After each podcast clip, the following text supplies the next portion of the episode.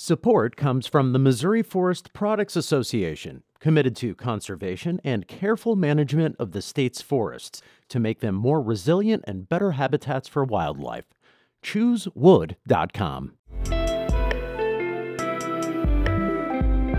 It's Wednesday, September 1st. This is The Gateway. I'm Wayne Pratt. Missouri's 1st Congressional District will have to expand and make up for population loss, and Congresswoman Cori Bush says she does not have a lot of reasons to trust Republican lawmakers who control the redistricting process. I'm extremely concerned about the anti democratic tendencies, and I'm calling them anti democratic, anti democratic tendencies of the Missouri um, Republican Party. St. Louis Public Radio's Jason Rosenbaum explores whether an unusual redistricting alliance can hold up when redrawing the St. Louis based 1st District. Missouri is sending about 300 National Guard soldiers to help Louisiana communities battered by Hurricane Ida. Governor Mike Parson is mobilizing soldiers to help with hurricane relief for at least two weeks. Ida ravaged the region's power grid, leaving 1 million people and businesses in Louisiana without power. At least four deaths are blamed on the storm. The Missouri National Guard is offering humanitarian aid, equipment, debris removal, and other general assistance. The Animal Protective Association of Missouri is rescuing nearly one dozen pets affected by the hurricane. A team of volunteers is bringing 10 dogs that were evacuated from shelters in Louisiana to Oklahoma before the hurricane hit to St. Louis today. Sarah Javier, the president and CEO of the association, says each dog will be evaluated. Every pet gets a, a, basic medical evaluation and any vaccinations that they need, and all pets are spayed and neutered before adoption. But we understand that the pets that we're bringing here to St. Louis, um, a couple of them have some additional medical needs to get them healthy. The dogs will not be available for adoption for at least a week at the association's adoption center. Democrats in the Illinois General Assembly have again pushed through new legislative district maps over the objections of Republicans and minority community advocacy organizations. Those community groups wanted more time to review the proposed boundaries, but the majority Democrats rolled ahead yesterday with passing revised maps ahead of a court hearing today in lawsuits challenging the redistricting plan. GOP State Representative Avery Bourne says her Democratic colleagues raced through the latest remap process. You might as well say, We drew this for our own power. Hope you like it. You might get to read it after you vote on it. This is the opposite of transparent.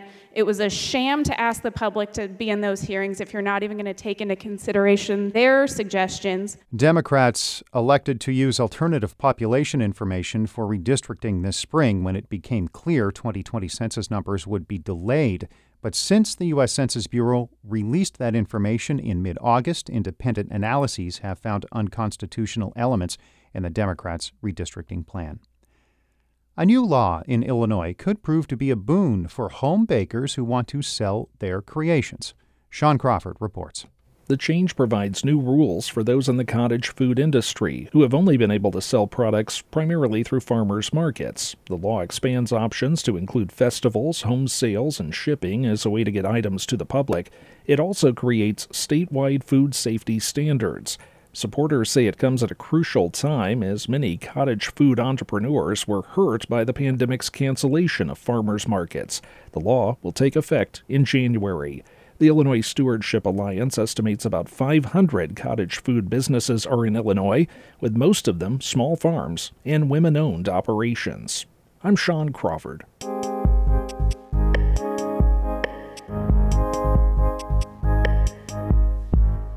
Missouri's 1st Congressional District is often credited with creating a political system where black candidates can thrive but population loss will require the St. Louis based district to add largely white suburbs. St. Louis Public Radio's Jason Rosenbaum examines whether an unusual redistricting alliance will secure black political representation for the district. On election day last November, Cori Bush spent time before the polls closed meeting with voters at a school in Clayton. After defeating incumbent Lacy Clay in a hard fought Democratic primary, Bush was only hours away from becoming the first black woman to represent Missouri in Congress. I wouldn't change it like this moment to be able to be here. Compared to her bruising primary against Clay, Bush's November election was a breeze. After all, the St. Louis and St. Louis County based 1st District is the most Democratic in the state. It also has the highest concentration of black voters in Missouri, something that came into place due to an unusual alliance between African American Democrats and Republicans. To the casual observer of politics, such an arrangement may seem like it's completely out of nowhere, especially since black Missourians vote for Democrats in huge numbers.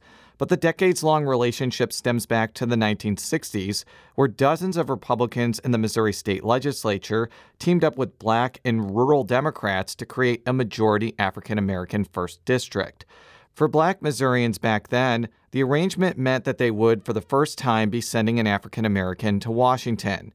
And as former Republican Lieutenant Governor Peter Kinder explained, the alliance also provided benefits to Republicans. And it was in the interest of Republicans, very simply, to pack as many Democrats into a district as possible and uh, thereby make other districts in the state competitive and winnable. Mike Jones is a former St. Louis alderman and a longtime observer of St. Louis regional politics. He says black and white Democrats in St. Louis have long been hostile toward one another, having much different goals and policy aspirations. If you're black in America doing politics, Republicans have tendency to be existential enemies and Democrat, white Democrats are totally unreliable. Because members of Congress typically have strong political organizations, a black congressman can be very helpful to candidates down the ballot, including for important state legislative and municipal posts. But others, like Democratic State Representative Donna Baringer, say that they're not necessarily enthused about the practice of creating largely Democratic or Republican seats. She says it has negative ramification for voters. So when voters say to me, Donna, what do we do in the state of Missouri? Come on, you know, we're not always being listened to. I tell them it comes down to redistricting. And if we're going to have packed seats, whether it's a House seat, Senate seat, or congressional seat, you will you will get exactly what we're getting now for the next 10 years. Jeff Smith is a former Missouri state senator who also holds a doctorate in political science. He completed his master's thesis on redistricting. He says states like North Carolina and Georgia saw alliances take hold between black Democrats and Republicans to draw up congressional maps to bolster African American representation. But Smith added these arrangements made the overall map more favorable to Republicans. If you believe that black political interests are served by having exclusively black voices in power, then you could conceivably say this is a positive thing if you believe that black that black voices are best served by having the Democratic Party in a majority, these types of alliances have typically not been positive. The first district lost population in the 2020 census, so it will need to expand into whiter suburbs in St. Louis County.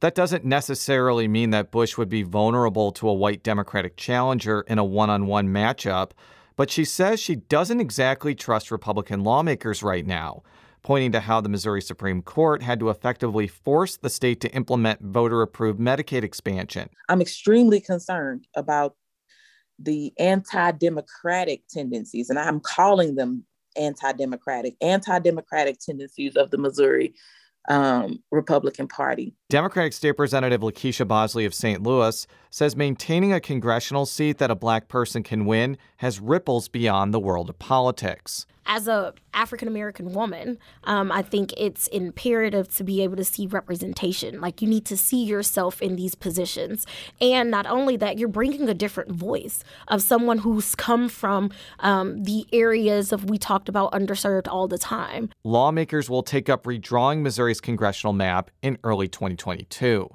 I'm Jason Rosenbaum, St. Louis Public Radio. Our Fred Ehrlich edited that report. Shula Neuman is the executive editor of St. Louis Public Radio, a listener supported service of the University of Missouri St. Louis. Music by Ryan McNeely of Adult Fur. I'm Wayne Pratt. This has been The Gateway.